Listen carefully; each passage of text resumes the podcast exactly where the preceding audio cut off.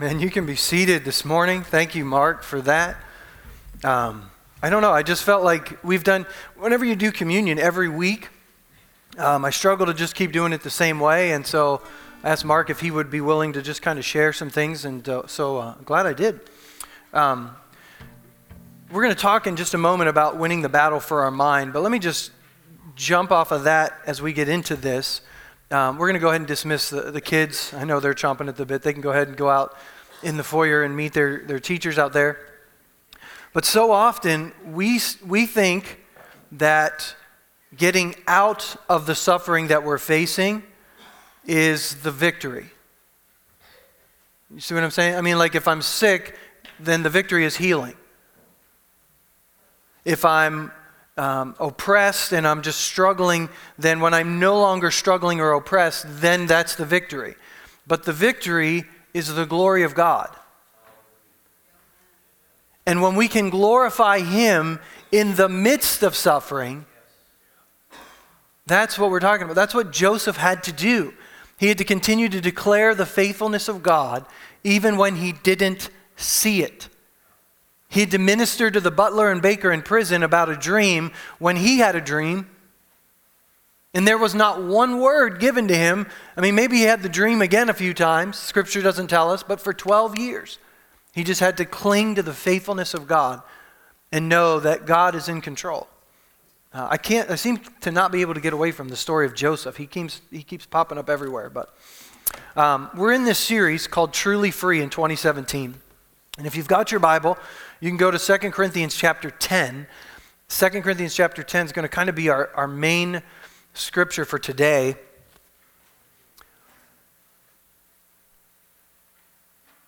As we've talked through the, the book Truly Free by Robert Morris, there still are a few copies in the back. If you haven't picked one up or you want to pick one up, uh, you can step out there and uh, pick one of those up after the service today. They're only $6.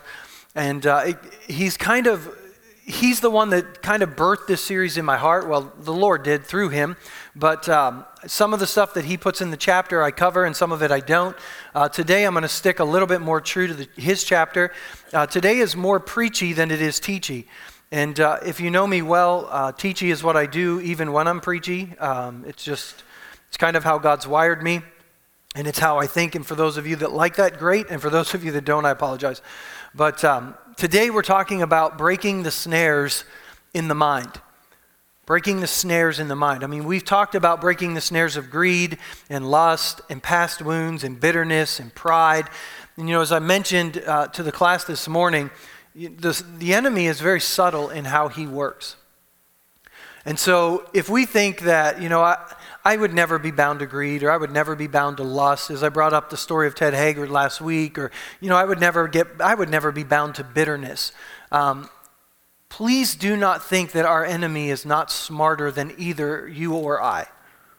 Okay? He is way, way more smart, smarter, way more smarter, uh, way smarter. See, he's way, way, way, way more smarter than me. He's way more smart Forget it. You know, you know what I'm saying. He's way smarter than any of us without the help of the Holy Spirit. The Holy Spirit helps us to be aware of how He works. But if you think that he's, you're going to recognize Him every time He comes to you and offers you a trap, we won't. You know, the enemy works, and he brings it out in the book the frog in the kettle approach. If you put a frog in boiling water, he jumps out. If you put him in cold water and you turn up the temperature ever so slightly, he'll stay in and boil to death.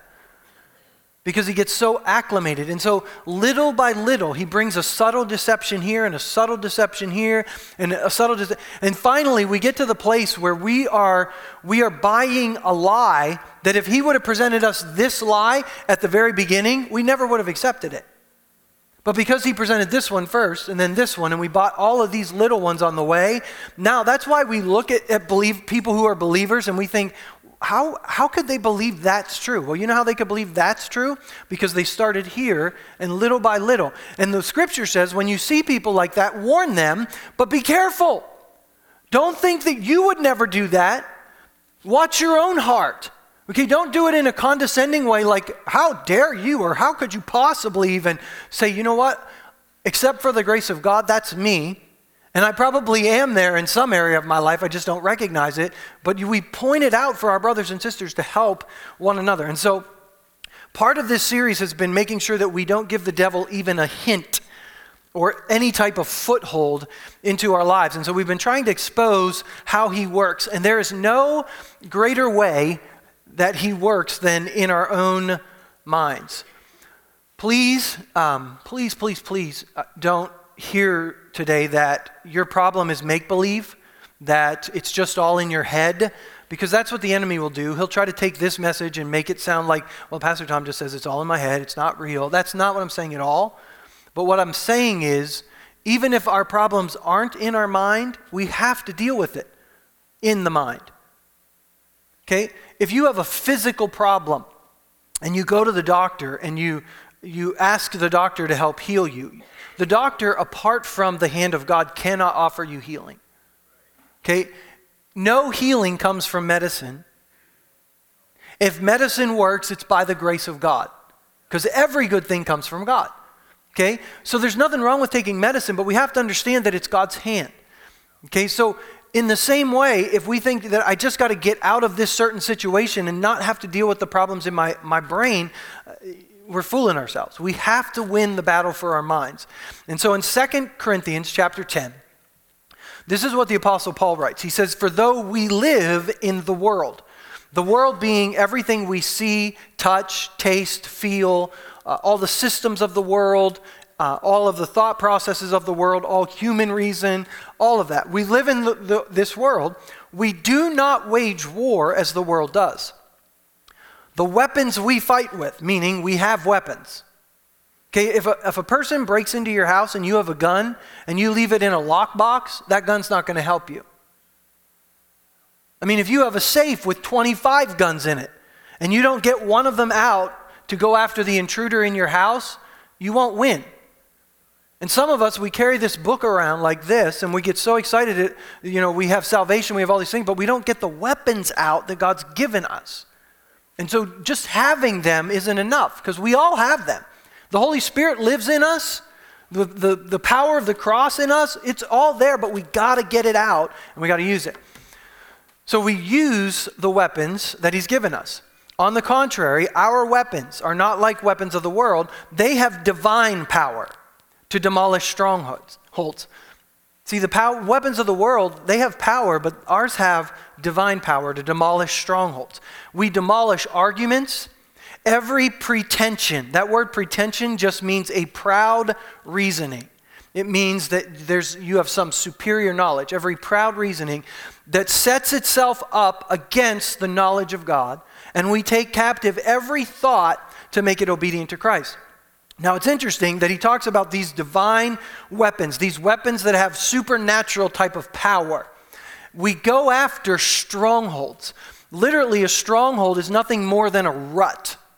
If you live on a gravel road and the gravel road is soft and you know that there are ruts that kind of take your car where you don't want it to go, your car gets into this rut and then it goes in a place you don't want it to go, but it goes there because there's a rut.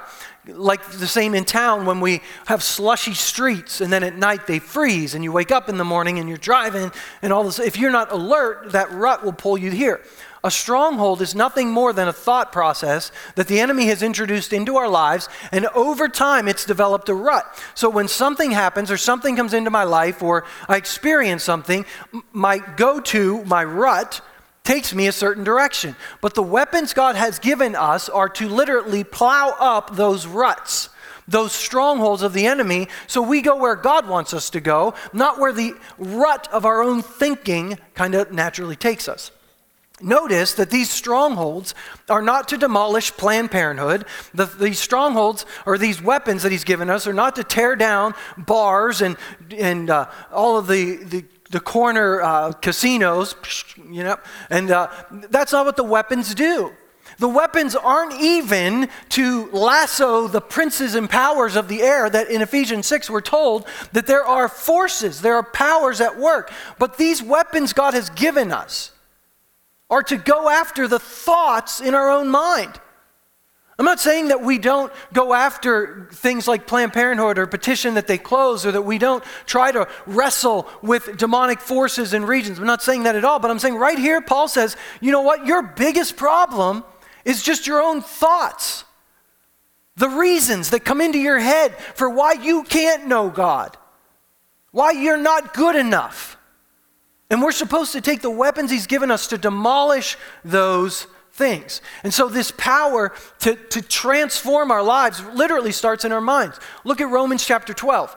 Do not conform, again, to the pattern of the world, but be transformed by changing the way you live. No. But we do that. I mean, someone gets saved and we start telling them, hey, this is how you got to live now. You can't do that thing that you used to do. And what we ought to be doing is telling them to think differently.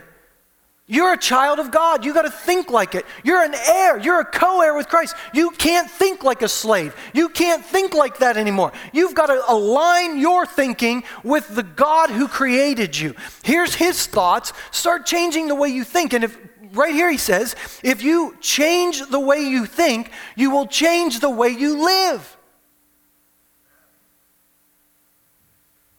That's really good. I mean, we all want to see our lives change. We want to see these new believers, their lives conform to what God says. But the problem is, we're trying to get them to conform their lives before they conform their minds, and they're fighting a losing battle. They can't do it. And then we just heap all kinds of stuff on them. You shouldn't be doing that. You shouldn't be talking like that. You shouldn't be thinking like that. The battle for the mind is such a real battle.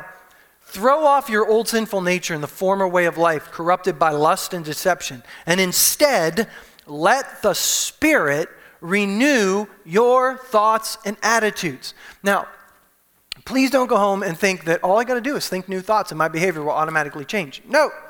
We do have to cooperate with the Holy Spirit and change our behavior, but it has to start with letting Him renew our thoughts and attitudes first. If, if we don't, we'll just continuously be battered by the enemy. You've got to change the way that we think. In Colossians chapter 3, the Apostle Paul says it this way Put on your new nature and be renewed as you learn to know your Creator and then become like Him. Verse 16, going on in that chapter, let the message about Christ in all of its richness fill your lives Teach and counsel each other with all the wisdom that He gives. Sing psalms and hymns and spiritual songs to God with thankful hearts. Why do we sing songs in here? Because God's some egomaniac and we got to declare who He is so that He's satisfied and doesn't strike us dead? No, because you and I need to hear it. We need to hear ourselves sing about His faithfulness. I mean, some people think we need to sing it to the demonic forces in the region. Good, do that too. But I need to hear it. I need to hear about the faithfulness of God, and I need to declare it. And I don't need to just declare it on Sunday. I sing all the time. Mostly it's about the Lord. Every once in a while, it's some random song that just pops into my head. But someone just told me this week that if you sing two minutes a day, I think it was, that you become healthier. I'm going to live forever. I'm going to stop singing. I don't want to live on earth forever. But when we change the way that we think, see, what happens is we try to battle things in the world. Like, uh, again, please don't misunderstand this, but we try to battle like a, an abortion clinic, or we try to battle this uh, adult bookstore, or we try to battle this thing, and we get one to close, but guess what? Another one pops up. Because in our world, Romans chapter 1 tells us we keep inventing new ways of sinning. What we've got to do is transform the way that we think, transform the way that help others transform the way they think so that then the behavior of our world begins to change. The problem with our world is not behavioral. The problem with our world is how we're thinking. And we have to present them the gospel. We have to present this idea that, the, the, that God wants to transform the way that we think. The battle for our mind is throughout the scripture. It's talked to us. And the devil can try to come and put thoughts in our minds. And we don't know how he does it. Him and his demonic forces. You know, there's scholars disagree on even whether or not they can do it, whether they just present the idea to us or whether they can literally put things into our minds. I don't know how they get there, but I will tell you this after living on earth for 41 years, they show up. They show up. Okay, the Bible says I'm a born again, blood bought, spirit filled believer. That's what the scripture tells me. I mean, some days I believe it and some days I don't, but it doesn't matter because this book tells me. And, and then all of a sudden, this thought appears out of nowhere, and I'm like, where did it come from? I mean, I want to blame the devil. I don't know where it came from, but really, I don't care where it came from. It's contrary to the character and the nature of God, so He didn't send it. So then I take it captive. That word to take captive Every thought literally means to throw a spear at something or to pin it to the wall. So, literally, we're being told every thought that enters into our mind, we're to take a spear to it and make it obey Christ. Literally, that word obey means to pay attention to. Okay, some of you, eh, eh, some of us, all right, don't pay attention to speed limit signs. But there are forces out there that flash, that make us pay attention to the signs, don't they? And they come to us with a spear, a tablet, and a pen, and they force us to pay attention and obey those things, whether you want to obey them or not. Now, many of us try to push it as long as we don't see one of those things. So that's not the, the, the issue. The issue is that when one of them is there, that's what you and I need to do. Every thought that comes into our mind, we've got to make sure, because uh, how many of you know when you see a cop, your foot comes off the accelerator, right? Just to double check. I mean, just to double check, I want to make sure it wasn't speeding, but, and then you almost hit the person in front of you that thought the same thing. But we've got to take those thoughts and we literally have got to pin them against the wall and say, you got to pay attention to what he says. Not, not you. And these thoughts come into our mind depression, anxiety, suicide, pride, sexual immorality, doubt, fear, anxiety. And our mind all of a sudden can just be full of these thoughts that contradict the character and nature of God. Now, here's the thing some of us will go to a doctor, or we'll go to a counselor, or we'll go to some deliverance ministry, or we'll go somewhere to try to get free from these things. And here's the thing you can be set free from them for, for certain reasons. Now, Please understand, I'm not against doctors. I go to them. I'm not against medication. I take it.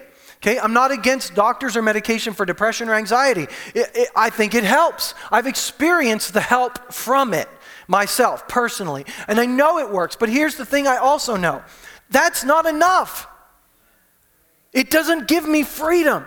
I've got to also win the battle for my mind. And if I use something to help my body settle down so that I can get my soul into alignment, then so be it. But I don't want to rely on anything other than this word to guide my life. Because I don't want to win just a little bit of victory. I don't want just a little semblance of order. I want to know the truth. Because the truth sets me free. And so we cannot allow these thoughts to just roam through our brain. We have to take those thoughts captive. Jesus did it. When he was tempted in the scripture, he used the word of God to battle every lie that the enemy came against him with. All the way back in Genesis chapter 3 is the story of Adam and Eve in the garden. And Satan does not come to Adam and Eve in the garden with a gun, with a knife, with any club or weapon. Do you know what? All he says is, Did God really say? Did God really say? And you know what Adam and Eve needed to do? Yes. Actually, they needed to say no, because he said, Did God really say you don't eat from any of the trees in the garden? See, it was a lie. And she recognized it at first. No, he didn't say that. He didn't say we couldn't eat from any tree. He just said we couldn't eat from the tree of knowledge of good and evil, and we couldn't even touch it. See, Eve should have gone back to the book. God never said you don't, don't touch it or you'll die. He just said you can't eat from it. And the day you eat from it, you will die. She added to what God had said. I mean, none of us would ever do that. But that's what she did. And so then the enemy comes in and says, You know what? The reason that God told you that is because if you eat from it, you're going to know the knowledge of good and evil. You're going to be like God. And he, he's a taker. He, he's trying to keep you from having fun. And she looked at the fruit and saw that it was good. It wasn't rotten, it wasn't ugly, it, wa- it was appealing, it was good. And all of a sudden, hook, line, and sinker, there she is. And she eats the fruit. He has not changed. He will present us subtle things that get us to say, I mean, some of it will contradict. We'll be like, you know why Paul says, when you think you're standing firm, be careful lest you fall? For that very reason. I mean, she, she stood up against the great deceiver, she shot him down. But he doesn't just walk away, he just presents it a little bit different. And he'll do it so subtly that you and I can be captured by it. But the scripture says, when you know the truth, the truth will set you free. And if the Son sets you free, you will be free indeed. And so, what it's telling us is the war has already been won. The war for your soul and my soul already won, but the battle continues to rage on. And that's what 2 Corinthians chapter 10 is trying to do. We're trying to destroy the arguments, the high sounding opinions. We're taking captive every thought that enters into our mind, and we are battling against him. So, let's talk now about what do we do? How do we battle these thoughts? What are the weapons that he's given to us? Well, here's step one read the book. Read the Bible. Read it. This is step one. All you have to do is read it for step one. This book is the revelation of who God is. You can't just read uh, isolated passages. You've got to read the whole book. From cover to cover, this book tells us who God is. It tells us what He believes. It tells us how much He values us. It tells us what plan He has for our lives. And it's encouraging us each and every day. And the problem with just jumping in and picking an isolated piece here and there is we remove it out of the context of the book that it's in and then we make it twist to say something that it doesn't mean. And if what we're saying this verse means, if it contradicts the character of God as revealed throughout the whole book, then it's not God. I mean, Satan himself quoted isolated scriptures to Jesus, and Jesus had to say, It was also written. We've got to know the book because it can be twisted. Eckhart Tolle is an author today. He's on the Oprah Winfrey Show a lot. And his books are loaded with scripture. And all of it false. All of it false. It's a lie, it's a deception. But you could pick that up and you could read, and it, it feels good. It looks good. But I'll tell you, it's a lie. The same way that she looked at the fruit and said, That looks good. How do I know? Because Eckhart Tolle does not name Jesus Christ as his Lord and Savior and only way to God. And if someone doesn't believe that Jesus Christ is the only way to God, I don't care how many scriptures they quote, they're not from the Lord. So the test isn't whether or not it's just in the book. We've got to test to make sure that the person speaking it is bearing fruit and the fruit that Jesus is Lord. Okay, that's covered in the scripture. So every part of this book is important. And we live in a world, it is far too dangerous for us to just assume we know what the book says. Just because you were taught it in Sunday school, you will be, I will be, just like Eve.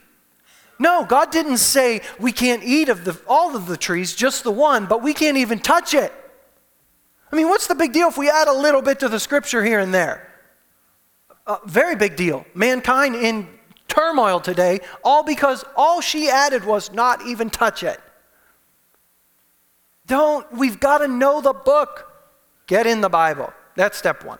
Step two, you've got to meditate on the word. Meditate on the word. Now, Meditation in New Age humanistic way is sit down and empty your mind. No, no, no, no, no. Do not sit down and empty your mind. Fill your mind. An empty mind is a bad thing. Fill it with this book. Meditate on it. Don't just read it. Okay, step one is read it. And once you got a handle on reading it, meditate on it. In other words, think about it over and over and over and over. A sheep has one stomach, has four sections. So a sheep eats food, regurgitates it, chews on it again, chewing the cud, swallows, back up, chews on it again. I mean, I know it's gross. And if you don't like it, talk to Robert Morris. He puts it in the book.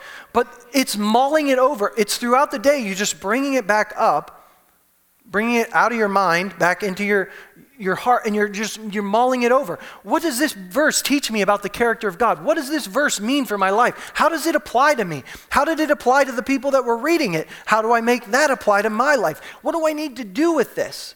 Why, how am I thinking contrary to this? What does this mean?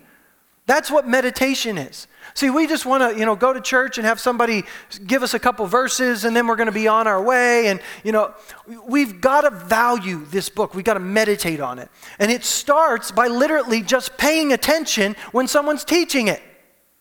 I've tried hard during Sunday school and today not to look around because I, I, wanted to be able to say this without knowing anyone was guilty, and I didn't see anyone except my own self today. But yet, when we go to school, if our kids in chemistry class pull out their cell phones, they get in trouble. Why? Because they got to pay attention to that chemistry that most of them will never use again in their lives. Let's be honest. But when we come to Sunday school or when we come to church, I mean, I can multitask. I can multitask, Pastor. It's okay. I can look at things on the internet and still hear you talking to me. Really? Enough to meditate on it, enough to get it in you and make sure you're really paying attention. And oh, I mean, Sunday school's lesser. I mean, that person, he's not a real teacher. I mean, he's not like a pastor, so I don't really need to pay attention there. Isn't this what we do? I mean, we would never say it, but we do it with our lives. When we're, I don't know what you're talking about at that table, but it is not more important than the person teaching you God's word. And if my kids talk in chemistry class, they get in trouble. Now, if that's just me, don't worry about it. But if it's the Lord, stop it. If you were in a doctor's office and you had a disease that was killing you, I mean, the doctor said this is going to kill you in six months unless you do this. How many of you would be scrolling through Facebook while he was telling you what to do? You wouldn't. You'd be paying attention. You wouldn't be like, I can read this at home on WebMD later. I'll just do this. But we think, I can open the Bible for myself. I don't need to pay attention in this room. But I mean, I try not to go too far and think, you know, Lord, if they don't hear every word, you don't need to hear every word, but you need to hear the words that God has for you today. And you need to make sure that the person beside you need, gets to hear it. Because you're not just distracting you, you're distracting them. And they need to get this word in us. And so it starts just by paying attention. Now, I know you, we can multitask. In fact, I love to put on noise behind me when I'm working. I concentrate better when there's noise happening, but it has to be certain noise. Because there's some noise that's going on. Kids flipping bottles in class, dude, that drives me nuts. I'm substitute teaching this week, typing away, and then the kid's flipping the bottle, and I just stop, I stop it because I can't concentrate with that noise. I need other noise. And so, but here's the thing when I listen to sermons, I can't put them on in the background. I love to run and listen to sermons, but sometimes I have to listen three or four times to get it all. Because when you're running, it's good to pay attention to traffic and stuff. And so you can't focus on what's being said. Sometimes you got to chew it over and over and over and over to make sure you're catching on. You got to fight sleep. You got to fight distractions because the Word of God is powerful. It heals us. The Psalm says that God sent out His Word and He healed them. Hebrews chapter 4 said it's powerful. It's like a scalpel. It's a two edged sword that literally cuts us open and exposes the thoughts and intents of our heart. And what happens is when we continue to start meditating on the word, we start memorizing it. I didn't start with memorize because some of you'd be like, well, I can't even remember why I walked in the room yesterday, so I can't memorize anything. Just meditate on it till you do. Meditate bring it up over and over because how do we keep our way pure? By hiding His Word in our hearts, not just in our brains. Because I think we can memorize Scripture and not get it in our heart. Keep bringing it back up. Keep saying, How do I apply that to my life? How does my life need to change? Because some of us have every scripture memorized about gossip and slander, but we still do it. And so it's got to get in our hearts to the point when we start doing something, we recognize no, or we start thinking something, we like, no, that's not who I am. I'm a child of God. This has no place in my life. I'm royalty now. I'm acting like a slave. I'm acting like a peasant. Because peasants treat people the way that they deserve. Peasants treat people the way they get treated. But royalty does what's in someone else's best interest. True royalty. Okay, don't judge by some crazy king. But true royalty doesn't do what's best for them, they do what's best for their people. And that's what, that's what we are. We're royalty. And so we serve out of that. Deuteronomy chapter 6. He tells us, You commit yourselves wholeheartedly to these commands I'm giving you uh, today. Repeat them again and again to your children. Repeat them. Not just because our children need them, but you and I need them too. And so we keep repeating them to our children so we all get it.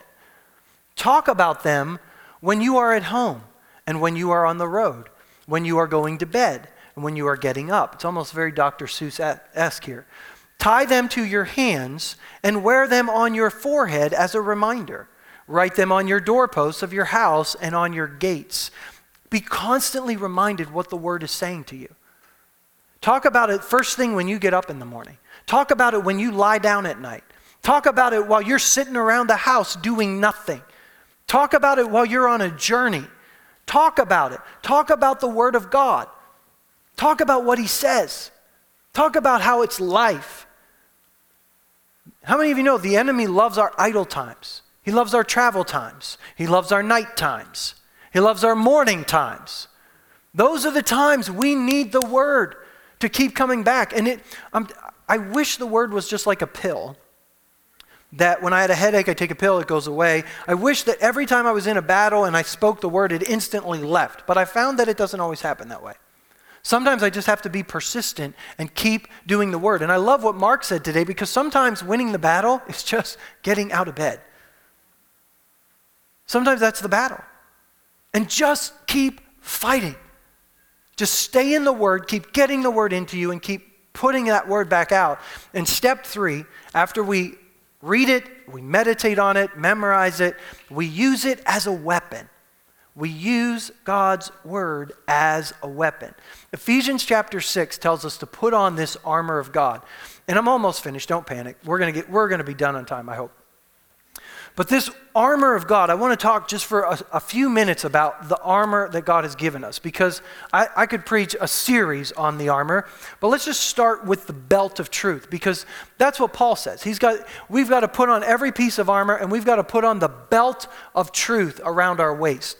What, what is this belt of truth? It's literally the loin gird up your loins, it says, with this belt. And so the Roman soldier, the belt wouldn't be flashy. I mean, the breastplate of righteousness would be flashy, but the, the, the belt wouldn't be that flashy. But the belt is the most important part of the armor because the belt holds the armor together. The belt keeps the breastplate of righteousness from sliding all over the place, or the, just the breastplate. The belt holds the shield on it. On the other side of the belt, it holds the sword on it. So the, the, the belt is so important, even though it's not the Roman soldier's not going to write home to mom and say, hey, mom, got this new belt today. Oh, yeah, you should see it. No, a new sword? Yeah. New shield? Yeah. New helmet? Ooh. New belt? Eh. But it's so vital. And it's the belt of truth. My word is truth. If you don't get the word in you, everything else is going to come apart.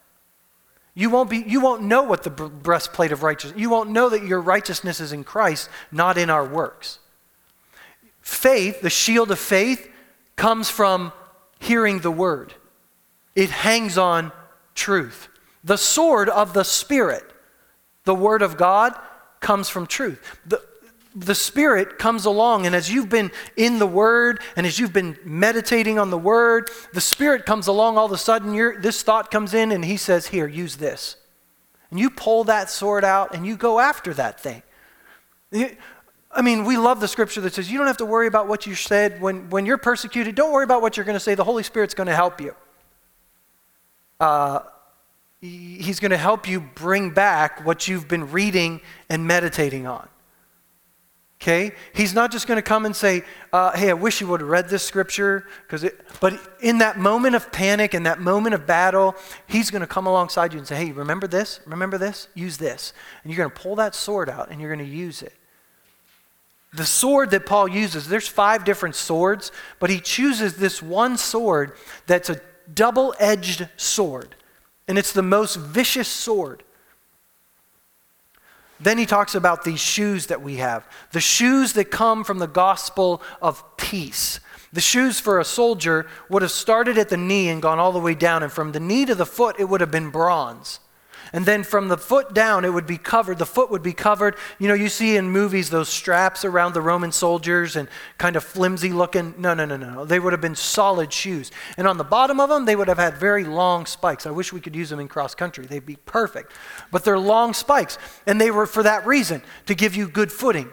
The shoes that come from the gospel of peace, the peace of God that comes from His word, will give you firm footing in every battle that you have to fight. Not only that, but they used those long spikes as a weapon. If an enemy would fall down, and where is Satan, by the way? Oh, yes, the God of peace will soon crush Satan under your feet. The God of peace, the shoes of peace. I mean, Paul's not just making it up as he goes along. This all ties together because the Holy Spirit told him what to write. These weapons, and all of them are so important and all of them are so vital. There's so many books out there you can read, so many things you could study that talk about what each of these are for those of you that love it. But here's the most important part it's all held together by the belt of truth. It means just stay in the book. Stay in the book. You don't even have to know how to use it all the time, just get in it. The Holy Spirit will show us how to use it. Get in the book over and over again. Dedicate yourself to learning it, studying it, meditating on it over and over and over again. In the book, he gives a couple examples, and I just put them on the screen. If you've got a copy of the book, you can find them there. If you don't have a copy of the book and you want to jot them down, but when we're fighting against fear or unforgiveness or anxiety or temptation or irritability, how many of you know irritability can be a demonic force? I mean, it could just be the flesh, too. Sometimes our flesh just gets irritable. You got to know how to battle that stuff and know how to fight the battle in your mind. Self control, lust. There's so many more in the book that he covers. These were the big ones that he put in the chapter, and I wanted to put them up for those of you maybe that don't have a copy of the book. These are some of the scriptures you can use. Here's the thing we've got to win the battle for our mind. This is where the enemy gains access. This is where he starts the destruction of our lives. You're not going to tumble overnight. You start believing a lie or you start rehearsing it in your brain, your life's not going to fall apart overnight. You start neglecting the word just a couple days here and a couple days there and a week here and a month there. Your life won't fall apart overnight, but I guarantee you it'll, it'll start to fall apart.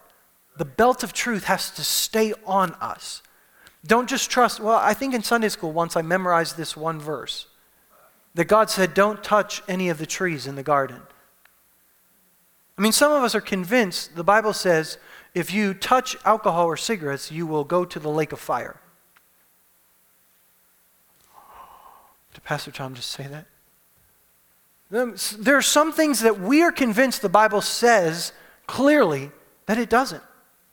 That it doesn't.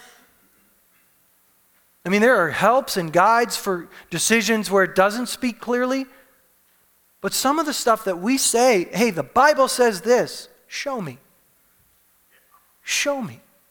I love the conversations that Pastor John and I have because uh, sometimes he comes in my office to irritate me, and sometimes I go in his.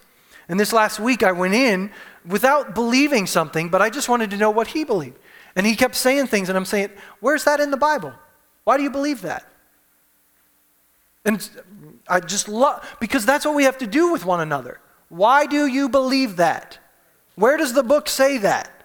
Or are you just building on a lie? Are you just building on a bad memory?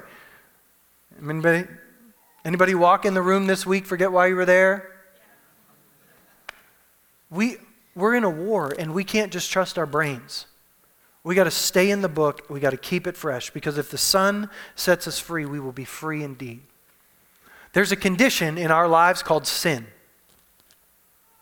And this book tells us how to deal with it. And if you had a condition and you were sitting in the doctor today and he was telling you what to do, how would you treat that? You'd probably take that list home and you'd study it and you'd make sure you did it faithfully because you want to live. Our spiritual lives are no different. And he wants you to live.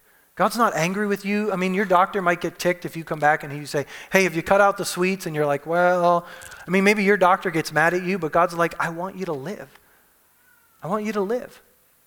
And so he's going to be relentless with us. And sometimes his relentlessness makes us feel like he's putting pressure on us or he's mean. He's not. He knows the end of that road and he wants you to see life. I want to invite you to stand with me. As we get ready to close today, I'm going to pray just a prayer blessing over our lives. Today is not the kind of day that I would expect just this huge response to uh, the word that's here because the word is meditate on the scripture. I mean, it's not come forward and let God just transform your mind today. He's going to transform it tomorrow. And he's going to transform it on Tuesday. And he's going to transform it on Wednesday. But if you need prayer, if you're here and you need prayer for anything, uh, myself, the prayer team will come. We'll be here for a few moments. And uh, if you want prayer, please come and find us. And we would love the opportunity to pray for you. But after I pray, just consider yourselves dismissed and then uh, just leave and uh, let those that need to come pray. that was terrible. Leave quietly if you could, and let this be a place of prayer for those who want to continue to pray. Oh, I shouldn't have wore a sweater today. Father, I thank you that you love us. This table demonstrates how very much you love us. While we were your enemies, you did this. And if while we were your enemies, you did this, how will you not also? now that we're your friends, now that we're your children, do so much more for us. God, you have given us everything we need for life and godliness. Holy Spirit, we need your help now. We need to know how to use these weapons you've given to us. We need you to help us to stay faithful. We can't be faithful apart from you. And when we're unfaithful, you remain faithful because it's who you are. Holy Spirit, help us to be people of the word to be in the Word, to be reading the Word, to be meditating on the Word.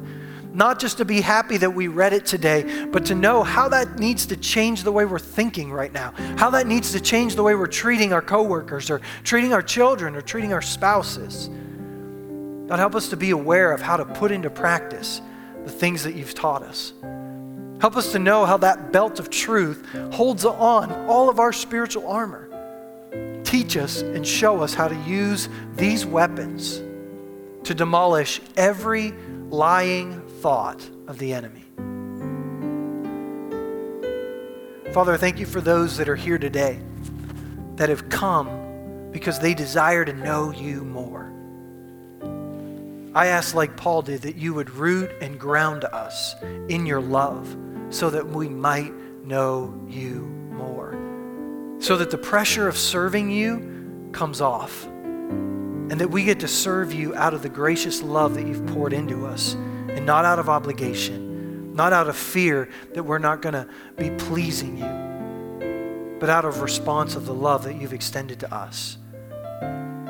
So, Lord, my prayer today is that you would bless them, that you would keep them, that you would cause your face to shine on them, that you would be gracious to them and give them peace.